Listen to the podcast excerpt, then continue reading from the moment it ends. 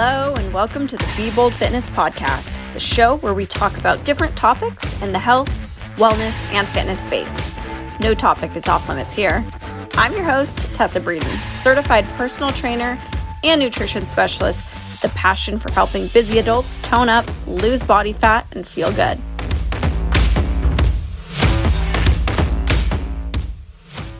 Julian Martinez, I am so excited to have you on the podcast today. We've known each other what since high school? High school. It's been a long That's time. Crazy. yeah, I can't believe it's uh 2022. So 12 years is when we when I graduated high school. Were you 2010?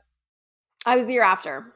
Okay. Yeah. Okay. But still, I mean, like over 10 years. So it's been a long I, time. yeah, it's crazy. And I feel like it's kind of come full circle of, you know, we are now at that point where you sort of reconnect with people on social media and whatnot and start having conversations and our lives are in totally different spaces. And so it's it's really great that we have been able to reconnect and we've been able to talk a lot over the past few months about fitness. And so I want you just kind of tell me a little bit about your background in fitness, kind of how you got started. Sure, sure. And I thank you so much for having me. I'm so excited to be here. Um, I think what you're doing with the fitness industry is so cool. Um, I love the content. I, I, I highly recommend the listeners to, if you're not following her, follow her. Um, great content. I'm excited to hear. I actually listened to a couple podcasts uh, over the last couple days. I'm like, all right, let me. If I'm going to be on this, I should probably start listening to it. So it has been added to uh, my list of podcasts that I'll be listening to going forward. Oh, amazing. Thank you. You got it. You got it. I'm here to support. Um, so, a little bit about me. I've been a personal trainer for 12 years. So, I actually got certified right after high school. Um, I started off in Reno, Nevada, uh, where I was doing personal training, group classes, a little bit of both, just still trying to figure things out. I moved up to Seattle about seven years ago, and that's really where I started to like, master my craft. I mean, over the over the span of two to three years, I was training about 2,000 one-on-one personal training sessions a year, um, working with all different types of fitness levels, all different types of lifestyles, and so I was really understanding, okay, like how to really develop like personalized training programs. Um, so did that for a couple years, and now, um, and then towards the end, I became the GM, and I was actually managing about 15 personal trainers. And so Awesome. you and I were talking about like our small space, uh, living spaces that we've lived in. Yes. I was working out of about, I think it was about 1,200 to 1,500 square foot personal training studio. Um, it was in the heart of downtown Seattle, but we were doing over a million dollars in personal training business. It was like Wow. insane. Like we were, I mean, we were kicking ass. And so um, I learned a lot. I moved out of the fitness industry. I still stayed connected, but now I'm actually working. I, I, I I've done a couple sales roles in uh, med tech, biotech, and now I'm in uh, tech consulting world. awesome. Well, very cool. You know, it's kind of nice to talk with people that maybe have been in the fitness space but aren't necessarily in it right now because I think you can see the different perspectives of it. And having been in fitness for 12 years, you can really see what that evolution looks like. And it's changed drastically. Um, even from when I started, I mean, sure, there was bodybuilding.com, but like online fitness wasn't really a thing or it wasn't something that was prevalent unless maybe you were in like the competition space and you were working with like an NPC coach or something of that nature. So I personally think the evolution of fitness has been really, really interesting. I love to hear your perspective. Like, what are some of the shifts you've seen that are like the most interesting to you? Mm, that's a good question. I think that I think what I like the most of what I'm seeing is there's a there's a larger shift towards the quality of movements versus how do I look better? How do I Mhm. how do I improve my aesthetics? And it's and for me that was it was that's more like the superficial side, which is there's nothing wrong with that side, but I think it, it- it's it goes a lot deeper. Right? And for me, it was like, how do we move better? How do we feel better? How do we give people the confidence? And the confidence doesn't necessarily be like I. The confidence doesn't necessarily mean like you have to have a six pack. Confidence is just feeling strong and feeling good about your body. And that's really what I've seen in a, a shift in the fitness industry. I think people are starting to recognize there's, you don't have to be jacked to be a high quality trainer. You don't have to be, um, you don't have to be, have, you don't have to have your master's degree to be a high quality trainer. And so what I'm understanding, at least right now, I'm seeing the shift is the, the, the, the attention towards the quality of movement, um, the attention towards authenticity. I think that's a big thing when you when you can recognize that that person's not trying to look like every single person out there. Mm-hmm. They're trying to be them. Um, and third, I'd say um, uh, uh, the, the combination of really taking nutrition and taking training and doing it together. I do think it was a little bit siloed for a long time. And so now I'm starting to see that they're they're they're really going hand in hand, which I, I, I know that you're you're doing a lot of that, which is awesome work. Yeah, no, I agree. And I you touched on a couple points. I think that there has been this really big transformation of like not every trainer has to look exactly like their clients. I know that this is something that a few of my friends, shout out to my friend Karina, um, she had talked about this on her social media how someone actually said to her point blank, like, oh, I would never hire you because you don't look fit enough to be a personal trainer. And like, oh, what an awful thing. One is just a human being to say to somebody else, but two, just because you look a certain way doesn't mean you're not qualified with quality movement and expertise in a space. And so I think it's really important for people to not just go for the trainers that have that aesthetic, but actually have the education. Um, I mean, sure, there can be a combination of both. That's not to say that personal trainers or trainers that have your quote unquote ideal physique aren't qualified, but it's to say, like, do your research and really understand who you're trying to work with. And I think on that same point is that one of the evolutions I've personally found to be the most interesting is people are getting away from the fun movements and are going back to the basics. And it's finally starting to click for people that the boring stuff is what works. And I think that's something we saw for a really long time at the peak of social media. And maybe you have also seen this. Sure, here and there, I, I still see some of it. But in general, people are saying, hey, the boring stuff works. This is what is going to give you strength and these are the things you should be doing on a weekly basis to grow where you want to grow. I can't agree with you more. Um, it, it, i think there was a there was a there was a long point in time where I, people were putting exercises um, or sharing exercises purely based on how they look. They're like oh that mm-hmm. exercise looks cool. And so the intention behind movements like was just it was not there. Like they're not doing it because their their their intention was to get better or develop this area of your muscle or move better in this area. And so all of it for a long time was like it was just like fun and cool movements but i think results are actually like the fun and cool part of doing things. And some of the uh, i mean yes some of the exercises might not be like as sexy to like a lot of some people but it's it's it's it's fundamental in being able to get results. And so, yeah, I, I, I totally agree with you, and I appreciate you sharing that. Um, I'm just thinking, like going back to what you were saying uh, before that. Um, in regards sorry, to like the body types. The body types, yeah. I just I just wanted to touch on that one more time. Like, I one, I think that was just I that's that's really sad that that person said that to that person. That's that's really yeah. messed up. Um, but uh, it's not. But actually, it's it's it's it's also on us as trainers, and I'm sure you're there. But we have the right to choose who we work with, mm-hmm. and that's what I also like want trainers to know. It's like you don't have to work with everybody, right? And I tell that to my clients, like, hey, this is the I, I know like you're paying me, but hey, like I I know there's other people out there that not only are they um, willing to pay, but they're willing to be here. They want to be here. So I ask people, like, my, my, when I was training, I'm like, I ask, if you don't want to be here, like, I don't want to waste your time and money, and I don't want to waste my time and and so, um, it's like getting on that same level and having that confidence in yourself. Um, and being able to choose who you work with. So to that trainer that got said that, just like you don't want to work with that person anyways. Yeah, I completely agree. And I think there is this weird, like, as trainers, we forget that at the end of the day, like, we do get to choose if we want to work with somebody or not. And I know it can be really difficult to say, like, no, I don't want that money. But for me, it comes down to sort of that alignment to make sure that person fits with you because I have been in the situation, even just with group classes, where people show up at five, six in the morning. They're maybe not morning people and they have a bad attitude.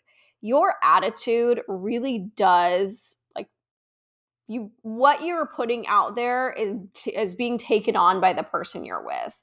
And so if somebody comes in with a bad attitude, I'm kind of going to feed off of that energy and I'm not going to be able to give you my best if you are coming in with a bad attitude.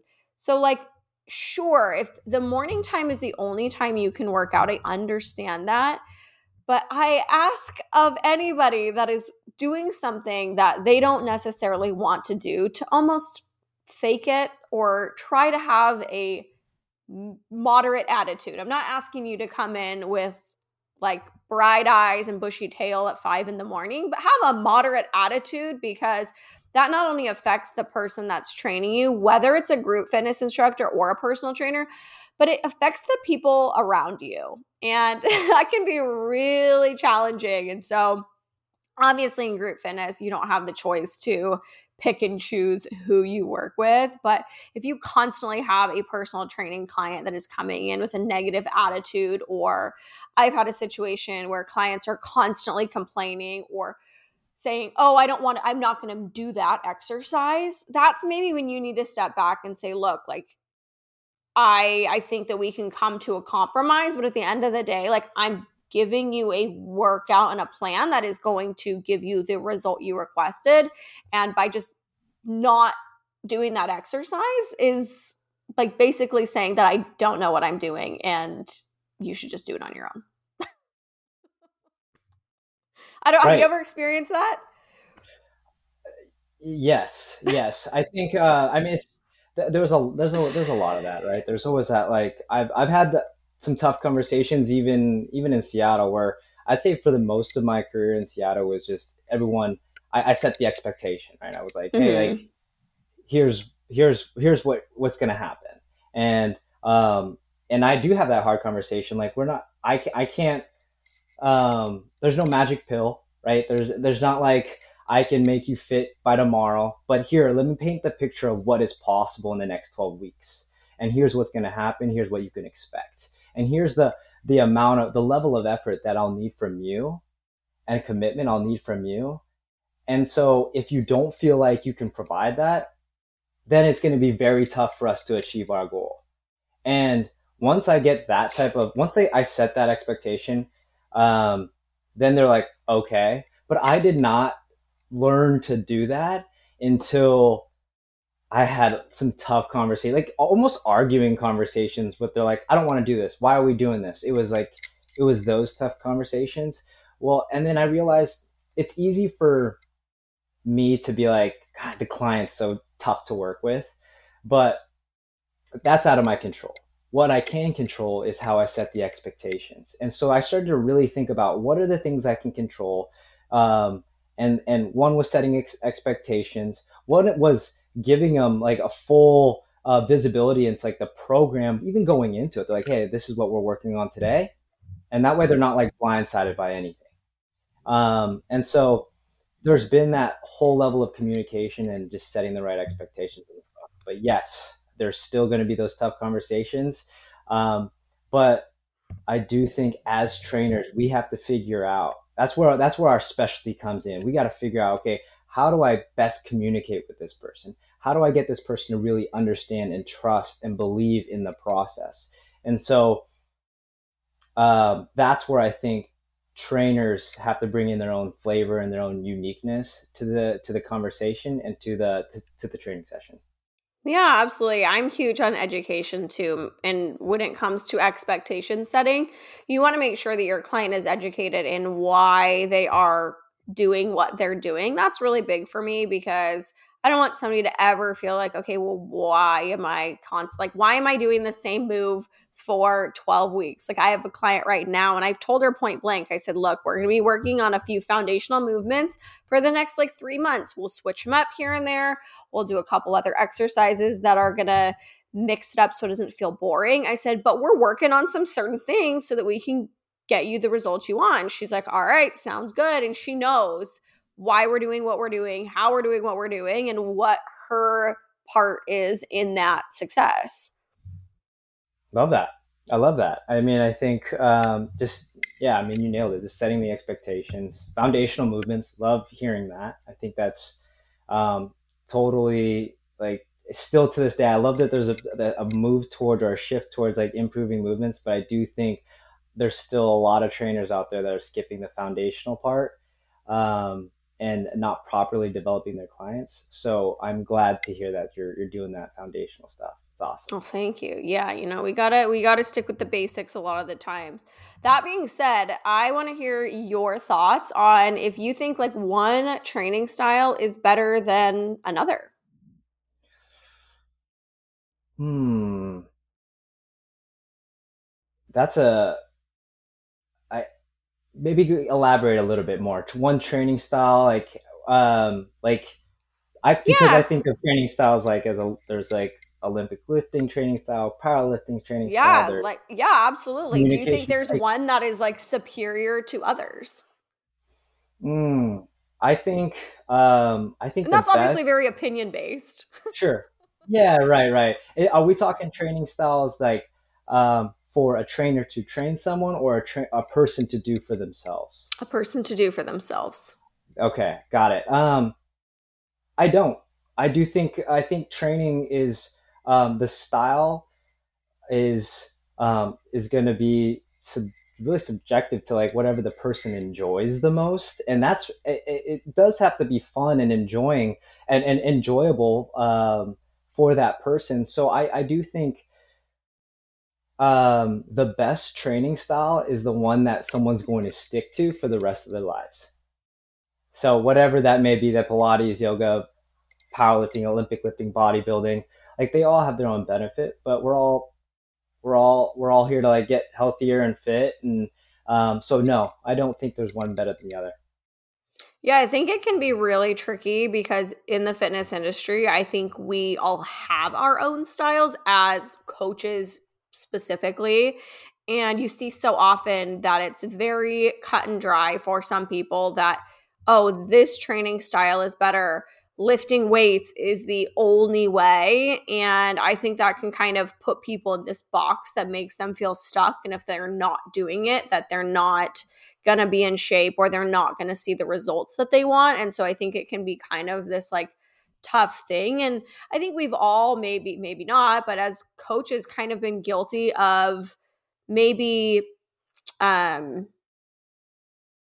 saying that without saying that you know i think that it's right. it's almost like i do what i would consider to be more of a bodybuilding style of training and that's how i like to train my clients and I think it's a great training style. It's what I use, it's what I've seen results with, it's how I've helped a lot of women. But like, I see so many other trainers that do all of their exercises are supersets. I don't do a ton of supersets in my workouts because that's not my particular training style and how I necessarily like to train everything. Uh, so it's kind of interesting because, again, I think we unintentionally put that on people that, oh, my training style is better, but that's not necessarily the case. I, Yes, that you're right, and I, I, I. So I have. I don't know if you've ever read the book Green Light by Matthew McConaughey. It's a great book. No, I have um, not. There's a line in there where he's like, um, where he's in the scenario. Uh, I won't go through it, but the line was, um, "It's not to determine who's right or wrong, but it's to understand." And so that's been my whole approach to other coaches and trainers. Like as much as I'll look at a program and be like, "Wow, you're doing way too much in this hour. Like you're doing like supersets on like seven different exercises." I can sit there and judge, but then at the same time, I'm like, I don't understand. I, I want to understand. Maybe I don't. Maybe that's a request that the client asked for, or maybe it's yeah. I mean, I don't know. I, I purely don't know. So when it comes to like looking at like what's best for the client, it's always, I mean, know, what's the best approach? It always comes down to the client, right? So it's like if they're if they're wanting their physique to look great, then you know, like bodybuilding is a great approach. If they're like, hey, I just want to feel strong as f, like maybe powerlifting is the right approach, or maybe it's like, hey, I just want to purely, and I hear this a lot, like I just want to be physically fit, like I want to be healthy, and they're like, well, how do you define healthy? There's always like those questions like well, how do you define being um, strong? Like and so it's really asking the client what does all these things mean to you? What does it mean to be fit what does it mean to look physically fit or strong or um, or, um, or, or or confident for example? And so when it comes to um, and I, I think for me as a coach and i i do uh, try to encourage other coaches to do this as well is to learn all the different styles because there's going to be like I've, i I remember when I was in powerlifting, uh, so a lot of my focus was like powerlifting slash bodybuilding style training, and then someone was like, I want to learn how to power clean. I'm like, I don't know how to power clean.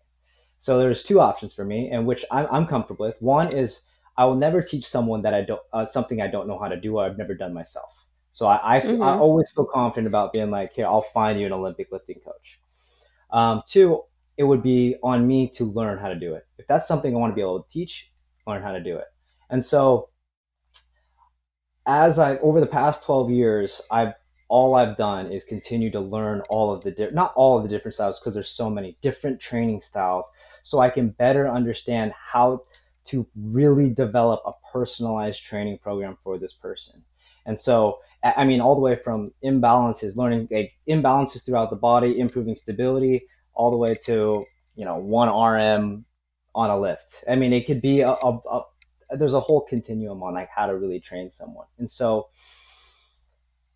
to go back into what I was saying, it's just um, the more we can get personalized with our training programs, become more agile, like with our training methods, I think the better off for the clients.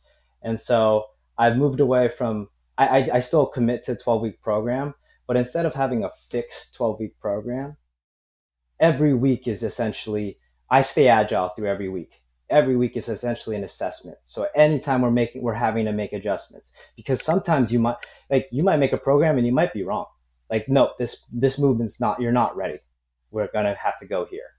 Or I'm seeing this type of energy leak we're going to mm-hmm. have to do this for it, right? And so, and, and, and this is all like I'm speaking to the choir. I know that, um, but I still see a lot of trainers not doing that.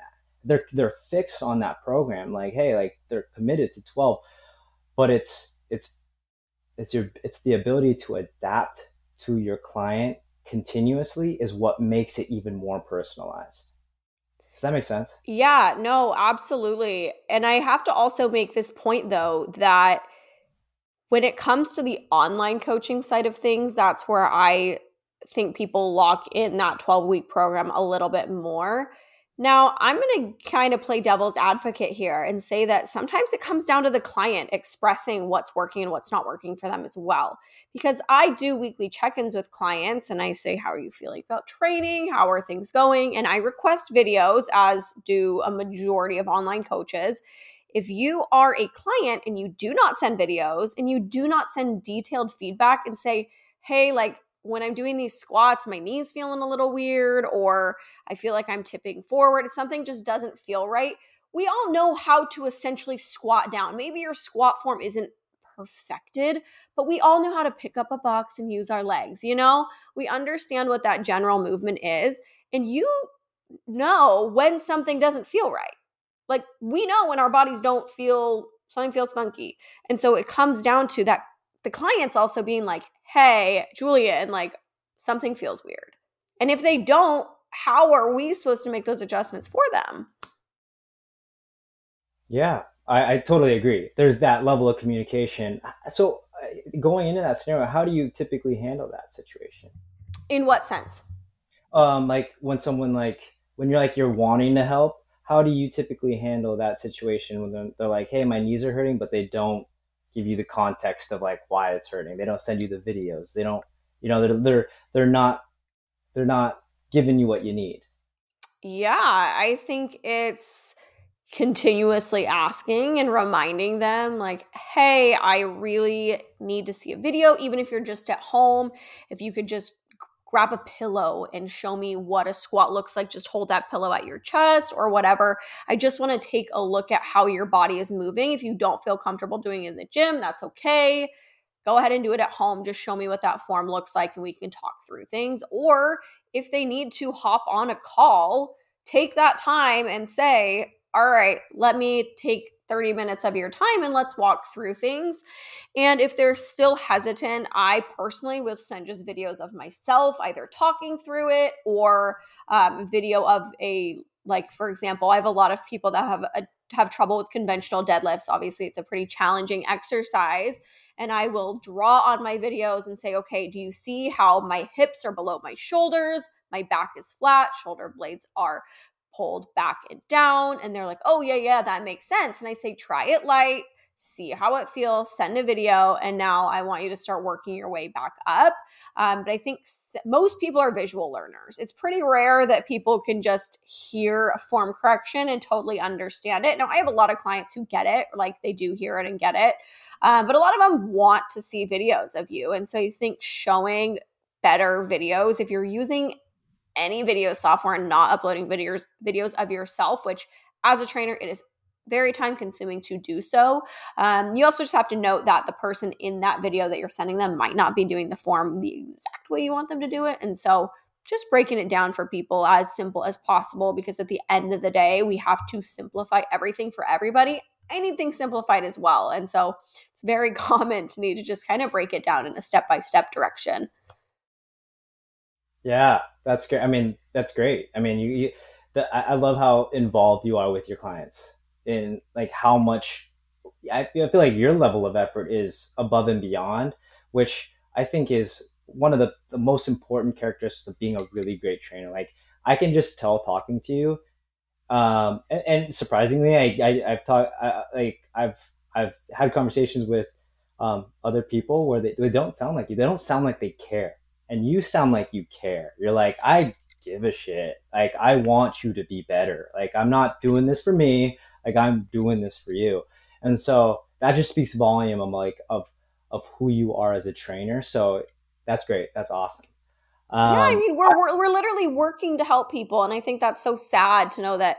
I mean, I know there's so many trainers, and I hear it all the time, especially in group fitness. The trainers just are in and out. They just want their paycheck, and like personal training is not a career you get into to be a millionaire. Okay. It's just not. Can you make a lot of money doing it? Yes, you can, but you don't get into training because you want to be super wealthy. You just don't. You have to really go into this job because it's something you're passionate about. And like, it's certain things you see from clients that are really big wins. Like my client, her name's Becky. If she's listening, I just have to give her the biggest shout out because she always just gives huge wins. Like her win, her two wins she gave me last week were one that she's able to lift her 40 pound daughter over her head. And she's like, I've never been able to like throw her overhead. She's like, I'm literally tossing her above my head. I'm like, okay, first, that's awesome. And that is amazing. She's like, I literally have a video of it so that I can remember this moment. And like, how cute is that?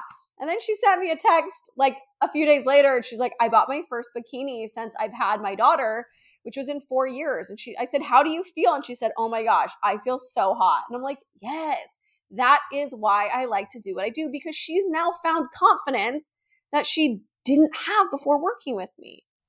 And like if that does not just like light you up as a trainer, then you are like not in the right industry. Seriously, I, I love hearing those types of stories. It's a when you see the work pay off and it translates over into like their their everyday life. Like I like this the part where you're saying like tossing her kid like over yeah. I mean, like those are all things that like I never thought about doing this, but then you're like, but this is all the stuff that's been happening in the gym that allows me to do this. And to see somebody tr- transform essentially, you're you're going from you know the person that comes in they're actually comes in slowly and they're they're they're super timid and they're, they're not excited to be there or they're, they're shy. And then 12 weeks 24 weeks 36 weeks however long you've been working with them all of a sudden they're skipping in the gym. They're smiling all the time. They're super happy. And like that that that those moments are like what like make it all like all worth it. Like yeah, yes, yes. So it's like the physical part, seeing them transform there, but also the mental part is like uh, it just it like warms your heart, right? It makes yes. you feel like yeah, and yet we did this together, and it's it, it's great. I love it. Yeah. How do you think that people can like make the most out of their training as in clients? Like how do you think clients can make the most out of either their online trainers, their group fitness classes or their personal trainers? How can they make the most? Yeah, like uh, how like, do they make it an experience that is benefiting them? Because again, I think people just show up, do the work and then kind of go on with their days. Like how can mm. they make mm. it the most beneficial for themselves? Yeah. Um, so I think, I think for, um, I think for training, what I've learned is that in order to make it the most beneficial is making a, is developing a program where it feels like a partnership. Like it's as simple as it is. Like what, what excites you in the gym? Is it like being there? Is it lifting up heavy weight? Is it sweating like crazy? Is it the gym pump like what, what is it and it's, it's like finding it and then taking that like oh i love just like being out of breath and you're like okay well i'm not going to have you out of breath for an hour but i will keep that i will tie that in there to um in, in into your program so i can satisfy that that that mental part of why you like to be here. And so it's finding that thing that excites people and it sometimes it takes time and sometimes it takes um it takes yeah it takes time and sometimes it takes you to like kind of throw these suggestions like hey i saw you smiling in there. And maybe it's like her doing ball slams or something and just feeling like super powerful or or or um or even like jump roping maybe it's like oh, i jump roped as a kid all my life i love this shit and so it's finding those things and being able to tie it into your program, into the program to so they feel like they're helping you build it. And then it feels even more personal. Does that make sense? Yeah, no, absolutely. That's I actually started recently asking my training clients like what style of training is your favorite? Because I think mm. that's really big and a lot of times I'll get like cycling and I'm like, okay, so they want something that's high intensity but they need they want a different result. And so it's finding that like happy medium of like your high intensity. Maybe we're incorporating some box jumps or some challenging things, but we're still working on like again those foundational moves. Right, right. And, and you start to like you start to understand um, your client over time. Like it's and that's why you it's about the long game. Because if this was like a one week thing you're gonna uncover so much in that one week and you're like uh i want, I want to change this this and that. And you start having those conversations where like didn't like that did like this um, or this hurt. And so you start making even more personal. And so what i love is being able to like work with someone and then they're like or it works with someone and for 12 weeks and then after that 12 weeks they get to their say roughly their goal that they wanted. And they're like, well, what next? I'm like, based on what we're doing right now, like, I think you could be on a sh- like on stage doing a show. And some people are like, I I've never ever thought about that. Like I had a client that was a 60 year old couple, um, 60 old 60 plus, and they're like, we're training for general fitness. Um, they talked about hiking every single day. Right? I was like, okay, cool. Like you love hiking outside, like in um, in Washington. I'm like, how about you like hike Mount Kilimanjaro or do something crazy? And we trained. I trained them to hike Mount Kilimanjaro, and so it's again, it's like they end up deciding that. But but what I love is just being able to help paint the picture and then them uncovering like, oh my gosh, I didn't believe this was possible. And then they keep going what else is possible? Then they start getting then it just becomes like this i don't ever i don't ever want to stop training. And you know that's that's how um that's how i feel like um i've been able to build long-term relationships is because um is because of that painting that picture as a as a as a trainer for them I love that. That's awesome. Yeah, I think that once you kind of realize what you're capable of and you start training, uh, it actually puts things into perspective. I've been told for years, like, oh, you should compete, oh, you should compete. And I've never wanted to. And I kind of had this like light click in my head this year. And I was like, you know, I think I finally want to do it. But it took me, I mean, I've been in fitness for 13 years. Um, and it really took me that long to be like, you know what? I think I actually want to like commit to this because I think I actually can do it and actually be good at it. You would be great. You absolutely should do it. yeah. Yeah, it's definitely one of those like terrifying things where you're like, ah, but hey, there's no time like the present, right? right, right. And it, it's it's it's like I mean, even like just because we're the trainers or coaches, there's still moments in our life where we're like, we get a little vulnerable, like, uh, that sounds scary as F. I don't want to do that. Um, but then when you do it, we just broke through a new barrier. And then same thing for us. We're like, I never want to stop training. If I did one competition, I want to win like the state competition. And then you just keep going and it becomes like this awesome like story, right? An awesome journey. And that's the best, I think the best part of the fitness, uh, one of the best parts of the fitness is everyone's journey is so different. And it's, it's, it's, it's, that's actually part of like what seasons of strength is to me. It's like, is is tying in everyone's experience. I like my mission uh, is being able to tie in everyone's experience to make agile training programs um, that make it just more inclusive for everybody. I love that. That that kind of segues into my next question of like where you feel like there's a difference between working out and training. Mm, mm. Um, a difference in working out and training. Yeah. Like training people. Um, no, training as a like modality. So I'll kind of give my perspective on this and maybe you can share yours as well. So yeah. I, for such a long time, I will say that I was always working out. And for me, I think working out is, and it's, these are both very good things. I don't want there to be a misconception here or a misunderstanding that one is better than the other. I just think that they're very different. And I think that they are necessary in different seasons of life. So, for mm. example, I was working with a trainer and I went through a season. I was traveling, I was moving, I was doing a lot of things, and like I wasn't going to be, I was actually gone all of the month of June. And I told him, like, hey, I'm not going to be in the gym. I just like, but I, I still need some guidance on what to do. And he's like, look, we're going to take a month off of training. And I just want you to work out. I want you to do things you enjoy.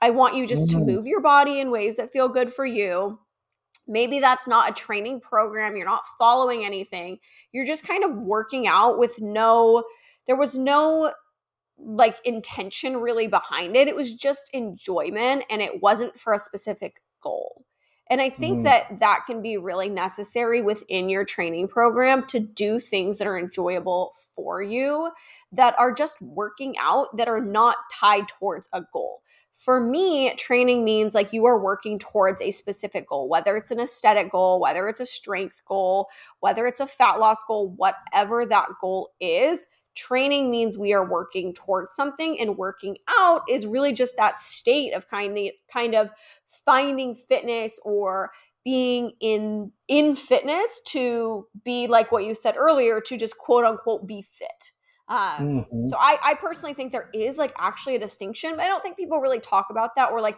how to transition between that and like maybe when you need that distinction. Yeah, I, I, was I've been I was smiling the whole time you were talking because I, I, actually I think that's such an interesting concept and I, I, like it. I like it a lot. I don't think I've ever uh, thought of it as like working out versus training, but I I do think that's necessary to have those moments of like you're it's a little bit it's off script. Like you're going in there and doing what feels right.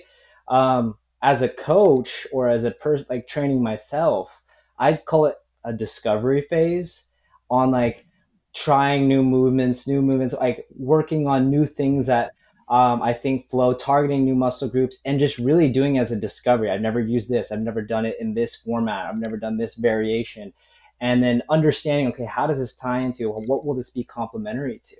And so i love that and i do think it's necessary um, and i do think it's a great way to take a break as from like a structured training program.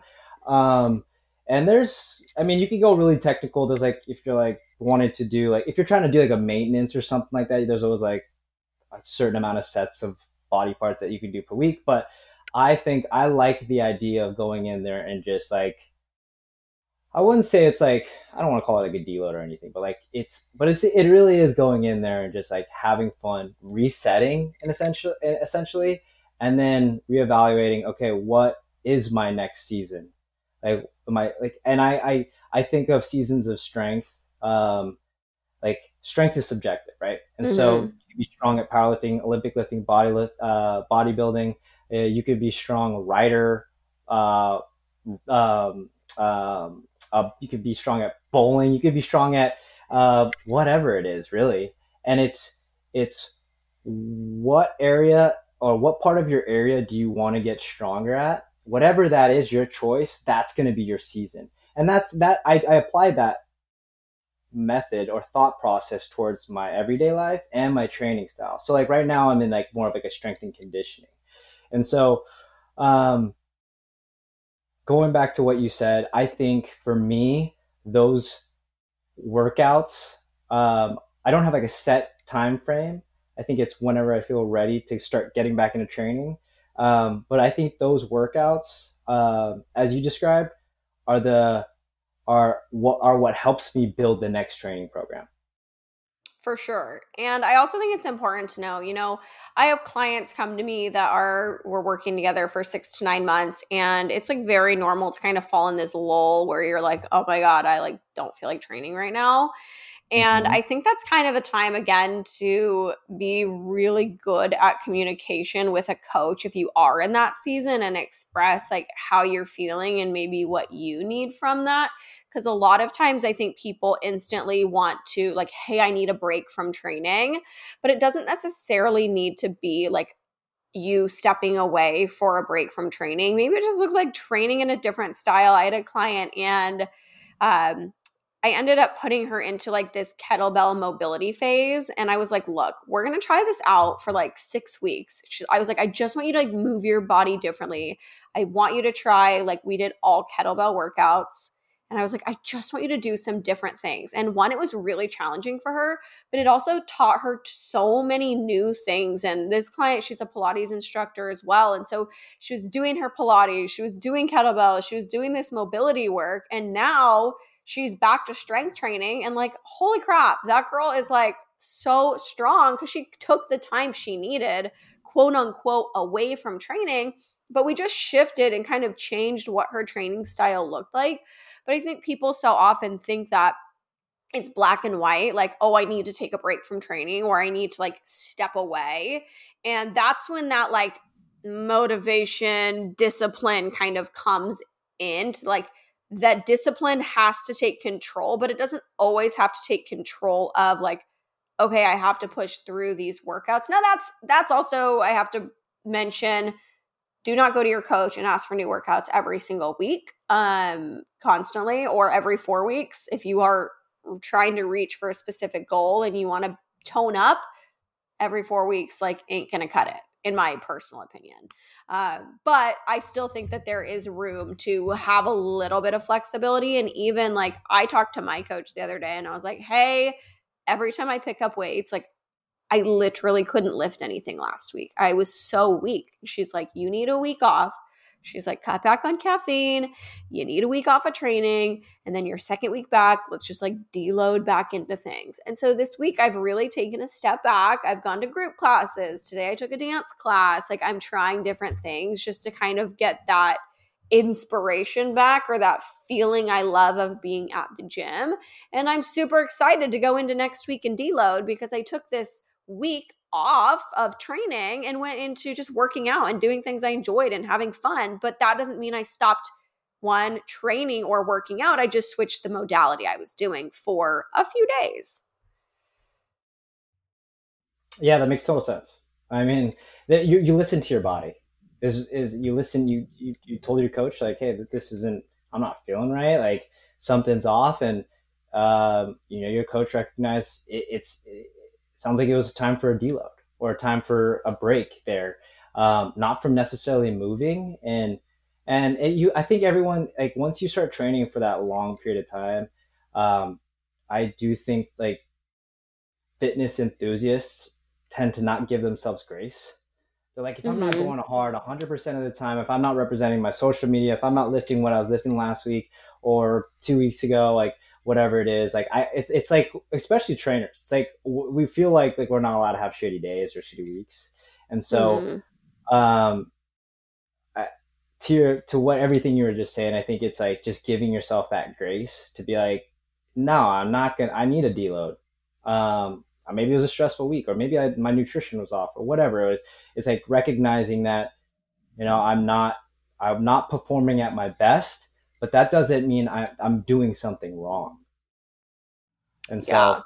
yeah i agree okay so you also mentioned you've worked with what thousands of clients at this point so you live in Seattle. You live in a very tech focused city, as do I.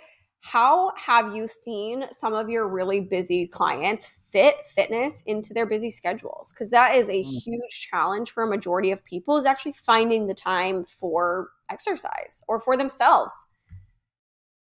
Uh good question. So being in the tech space, it's a bit easier just because they're they they have a little bit more flex on their hours.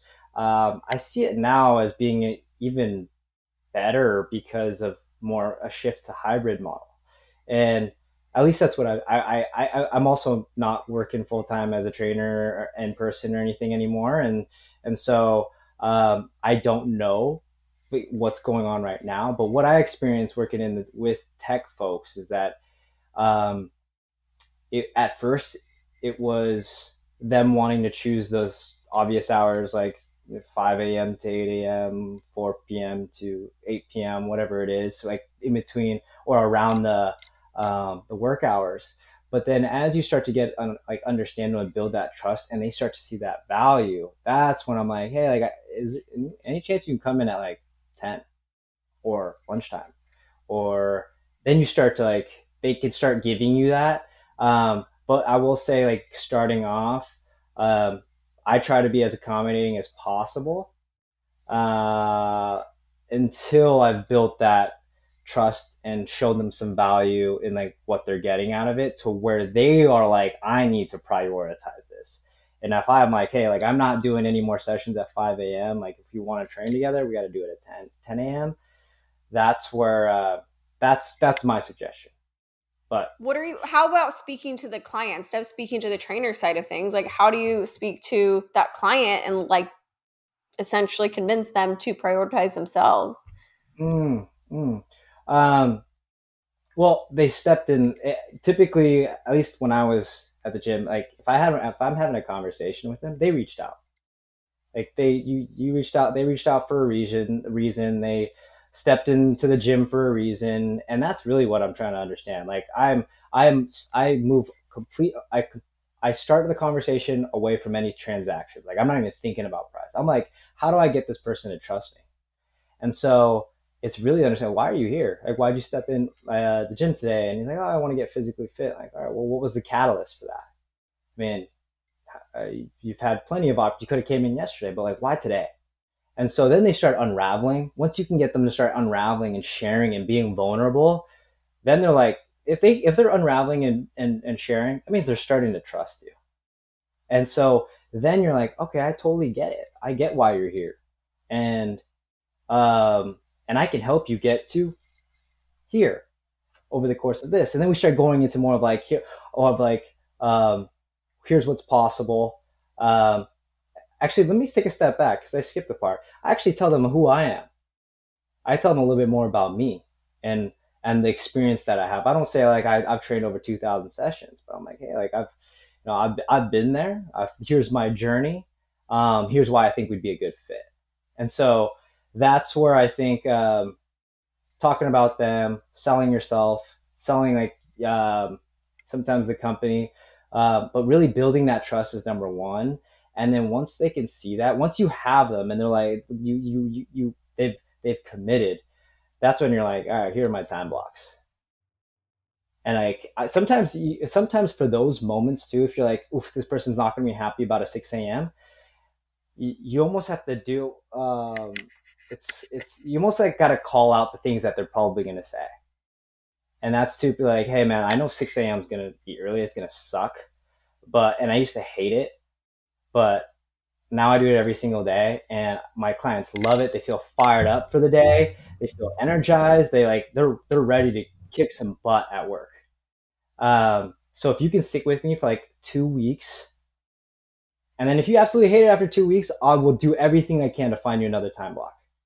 And so that's typically how I get them to, to see it. But if you can draw enough um, emotion out of them, they'll do whatever time block you want.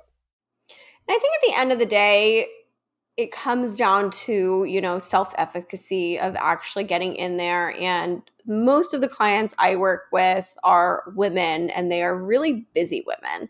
And so they might be getting their kids ready for school at 6 a.m. and don't have time to go to the gym. And I've definitely seen this challenge of as people are now starting to go back to work, um, or I work with a lot of nurses who have long shifts, and going to the gym is the last thing that they want to do. But if you've made that first step of reaching out to somebody, again, you have the self efficacy to at least know that you want to make some sort of change. And so always my biggest piece of advice to the consumer or to people looking to get into fitness and find ways to fit it into their busy schedule even if like you are working with a one-on-one trainer and they only have certain time blocks is make sure you're planning things out accordingly. I am like the ultimate planner and side note if anybody's listening to this and they need help actually like planning out a calendar i am more than happy to help people plan out calendars because i think that my my time blocking and my skills of managing a calendar are quite superb majority of the time. I'm not perfect at it, but I'm pretty yeah. good at managing my calendar.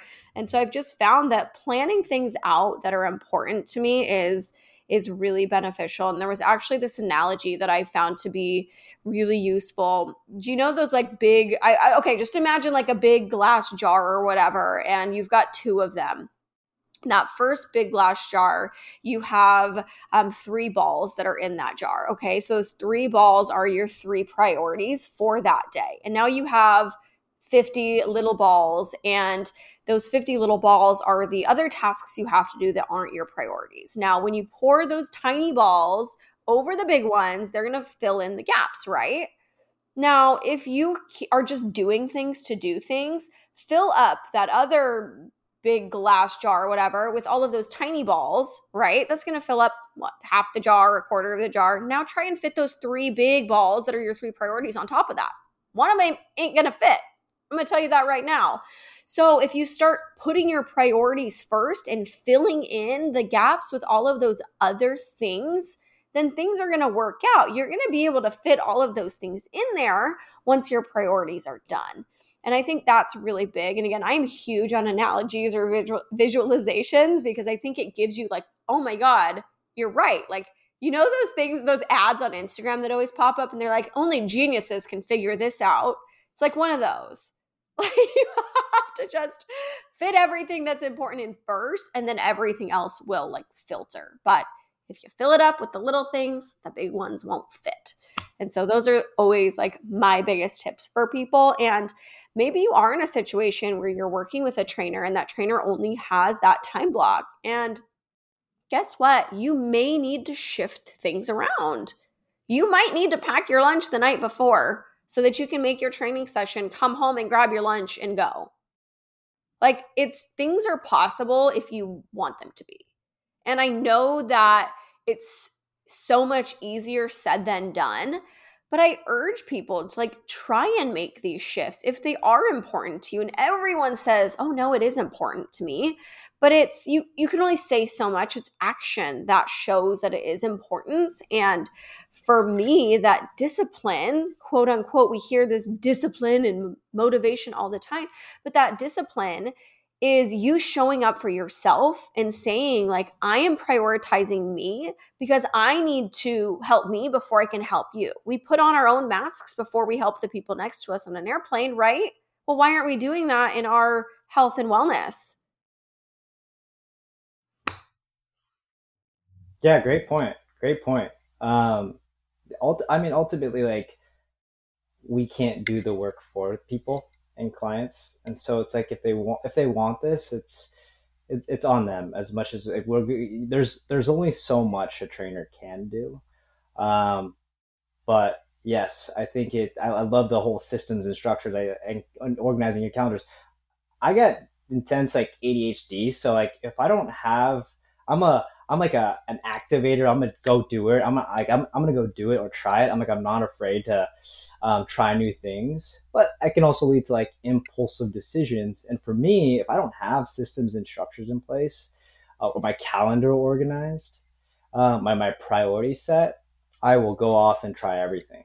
And so systems and structures are so key. And so when it comes to like trying to prioritize training it's it's again like it's really having those hard conversations when they're like hey um here's my schedule and um here's here's here's how often i can work out and a lot of times like i just sit back and i'm like well how, how do you think we can get results with that time and make them mm-hmm. i want I, all i do when i have conversations hard conversations is put the question on them.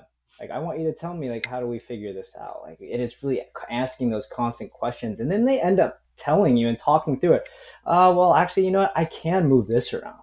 I can move this around. And so, um, question asking, and that comes from like just being in the sales space for a long time. It's like a lot of times it's just asking the right questions, constantly open ended questions, being like, intensely curious about like how how to best serve this person. So, um, yeah, yeah, yeah. There's a, it's, it's, it's an art. It really yeah. is. Absolutely.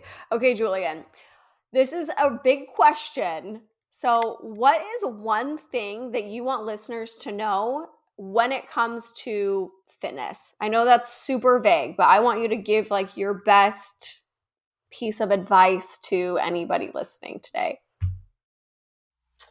Um, I, I, think my best piece of advice it would be um, it'll be three things. Okay, uh, one will be to smile.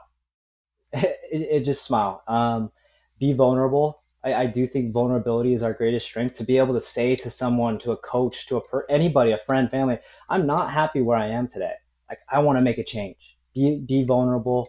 Um, and then be authentic. Like be you. You are not to look like this person, that person, anybody on social media. Be you, um, uh, embrace the journey, and have fun. I love that. Well, Julian, this has been absolutely wonderful. I've loved just having this last hour to chat with you. Where can everybody listening find you if they want to learn a little bit more about you? Yeah, I, I'm I'm very small on social media. I think I have like under 400 followers or something like that. But I've been very selective with the people I follow, and I I, I want to connect with as many people um, in the, that are looking to improve their lives. And so you can find me at Seasons of Strength PNW. Um, I I choose two clients every 12 weeks to work uh, to train for free. Uh, one male, one female, um, and that's purely just because I want to give back, and this is my way of doing that. So I'd, I'd love to connect with you. I'd love to just chat. Um, Tessa, thank you so much for having me. Like it, it's, I love seeing your journey and seeing like the impact you're having in the fitness community. So just keep going and thank you again.